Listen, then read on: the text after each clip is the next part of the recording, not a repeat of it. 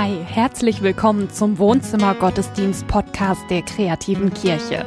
Glauben singen, Glauben leben. Schön, dass du da bist. Hi, herzlich willkommen zum Wohnzimmer Gottesdienst. Wir haben wieder Andreas Malessa eingeladen für die Predigt und er hat ein Thema mitgebracht, das ich äh, mutig und spektakulär finde. er sagt, Genügsamkeit schlägt Gier. Darüber möchte er mit, euch, mit uns nachdenken. Julia, wenn du hörst Gier, was macht das mit dir so? Äh, kommen Kindheitserinnerungen hoch. So schön. Und zwar, wo andere gierig waren.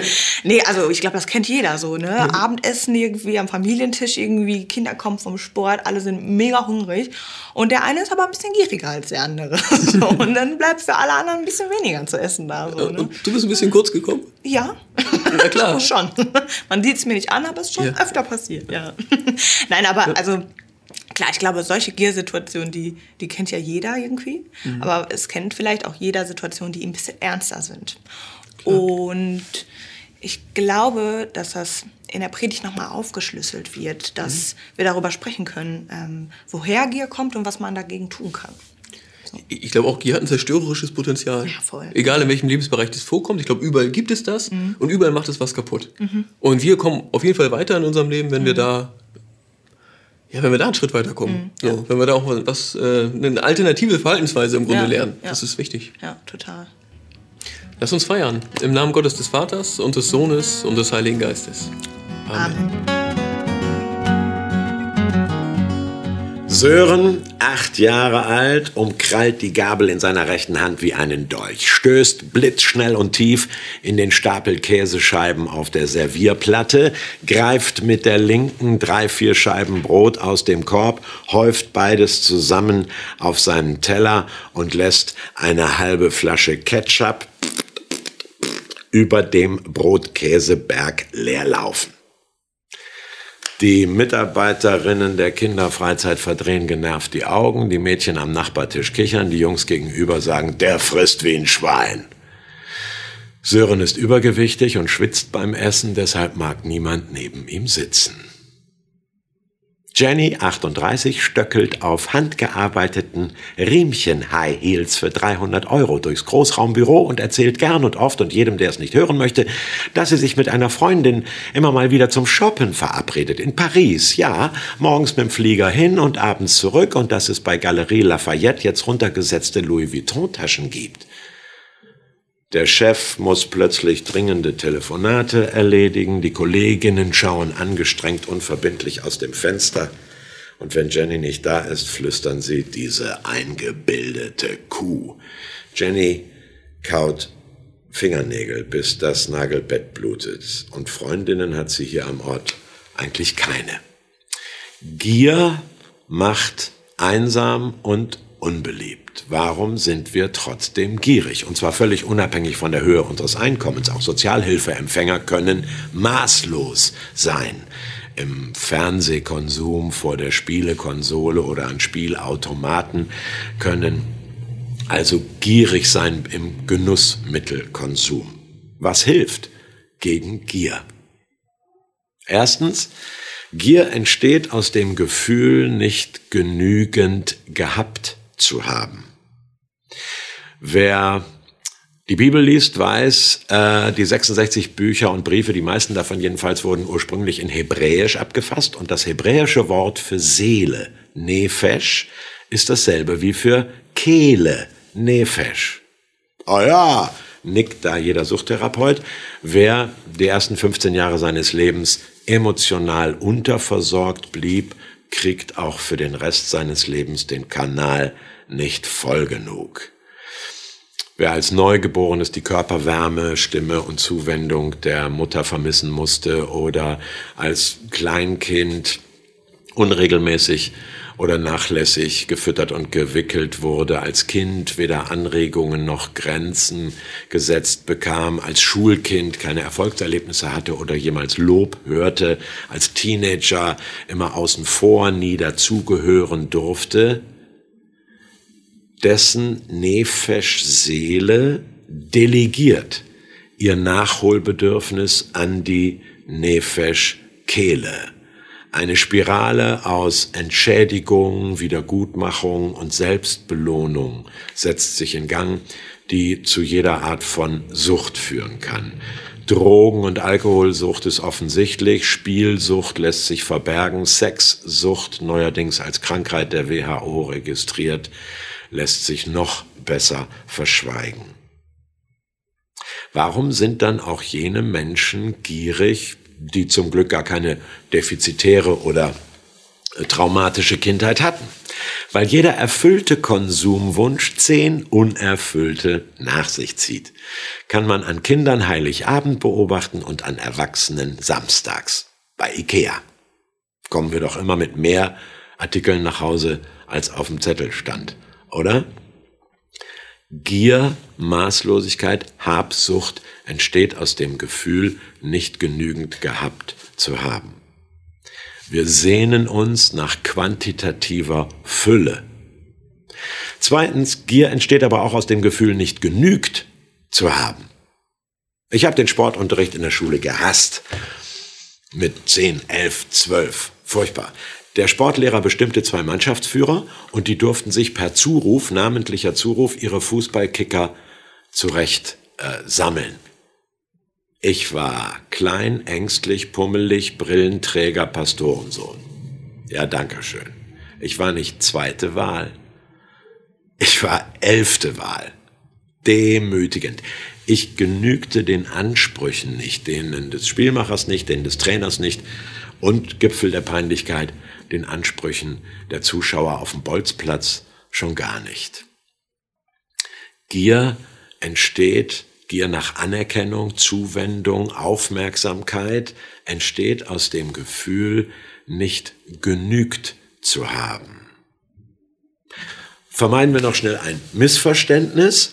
Unsere deutsche Sprache hat nun leider für den Lerneifer eines Kindes und die, äh, den Forscherdrang eines Wissenschaftlers die Worte Neugier und Wissbegier. Was Quatsch ist, denn da geht es ja nicht um die nachträgliche Kompensation äh, frühkindlicher Defizite, sondern da geht es einfach um die fleißige Eroberung bisher noch unbekannter Wissensgebiete. Also, wenn ihr Kinder habt oder Enkel oder Zwerge beaufsichtigt, freut euch an der Neugier und Wissbegier der Kinder und äh, fördert sie natürlich. Drittens, wie entsteht eigentlich Genussfähigkeit? Durch Genügsamkeit. Ich habe gelernt, in allen Lebenslagen zurechtzukommen. Ob ich nun wenig habe oder viel, beides ist mir vertraut. Ich kann satt sein und hungern, ich kann Mangel leiden und Überfluss genießen. Das alles kann ich durch den, der mich stark macht, Christus. Wer hat's gesagt? Der Apostel Paulus, erstes Jahrhundert, auch noch in einem Brief aus dem Gefängnis an die Philippa. Philippa-Brief, Kapitel 4, Verse 12 und 13. Bewundernswert, der Mann.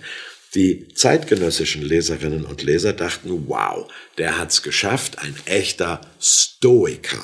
So nannte man Leute, die alles im Leben, äh, Lust und Leid, Gesundheit und Krankheit, Erfolg und Niederlage, durch sogenannte stoische Ruhe hinnehmen wollten, also dabei in stoischer Ruhe bleiben wollten. Warum? Um größtmögliche Souveränität, um eine größtmögliche innere Unabhängigkeit und Freiheit zu erlangen.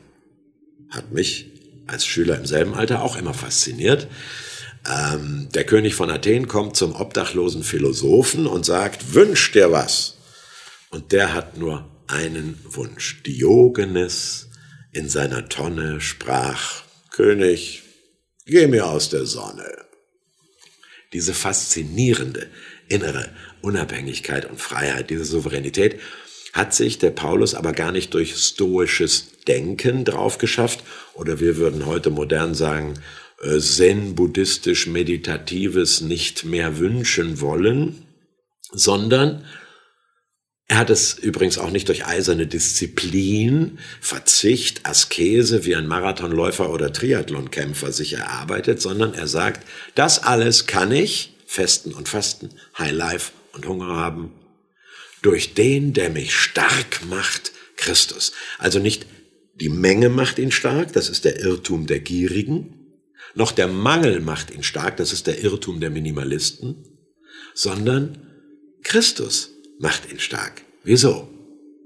Weil Jesus gesagt hat, ich bin der gute Hirte. Äh, Hirte, da klingelte es bei den zeitgenössischen Hörern dieses Satzes Psalm 23. Der Herr ist mein Hirte, nichts wird mir fehlen. Er weidet mich auf einer grünen Aue, führt mich zu frischem Wasser, deckt mir den Tisch im Angesicht meiner Feinde, gibt mir einen Stab und Stecken an die Hand im Tal des Todes. Wunderbare poetische Bilder einer nicht mehr quantifizierbaren Fülle und einer unbegrenzten und bedingungslosen Geborgenheit und Angenommenheit. Ich sehne mich ja auch nach Hülle, nach eingehüllt sein. Ich sehne mich ja nach einem Leben in Hülle und Fülle, wie wir umgangssprachlich sagen. Und dann setzt Jesus noch einen drauf und sagt, der gute Hirte gibt sein Leben für die Schafe. Johannes Evangelium Kapitel 10, Vers 11.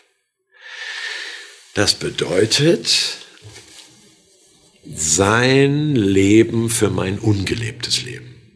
Für alles, was ich nicht war und nicht bin. Für alles, was ich nicht konnte und immer noch nicht kann und wohl auch nicht mehr lernen werde. Für alles, was nicht geschafft wurde, nicht erreicht wurde. Für alle Versäumnisse, tatsächlichen oder vermeintlichen Versäumnisse meiner Eltern und Geschwister und äh, Verwandten und Lehrerinnen und Lehrer und Ausbilder.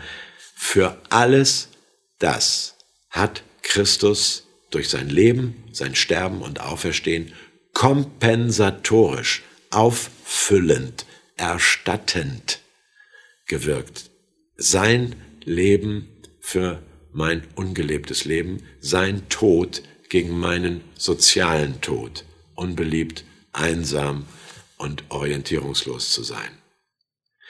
Paulus spricht also von einem Leben in Hülle und Fülle, das ich mir nicht erschaffen und erkaufen und äh, herbeiverzichten muss oder herbeifressen kann, sondern er spricht davon, Christus macht mich stark. Paulus ist so ein souveräner Genießer, weil so, er ist so, so genussfähig und so leidensfähig, weil er sagen kann, Jesus genügt. Das finde ich eine unfassbare gute Nachricht, denn du kannst dich jetzt morgen früh vor den Badezimmerspiegel stellen und sagen, du genügst. Gott genügst du. Du bist gerechtfertigt vor Gott. Und wenn dann die Badezimmertür aufgeht und jemand kommt rein, der sieht aus wie eine Joseph Beuys Installation aus Filz und Fett, dann sagst du zu der oder dem, du genügst übrigens auch. Gott genügst du und du genügst, um mit dir glücklich zu sein. Das könnte der Anfang eines sehr vergnüglichen Tages werden. Danke fürs lange Zuhören. Amen.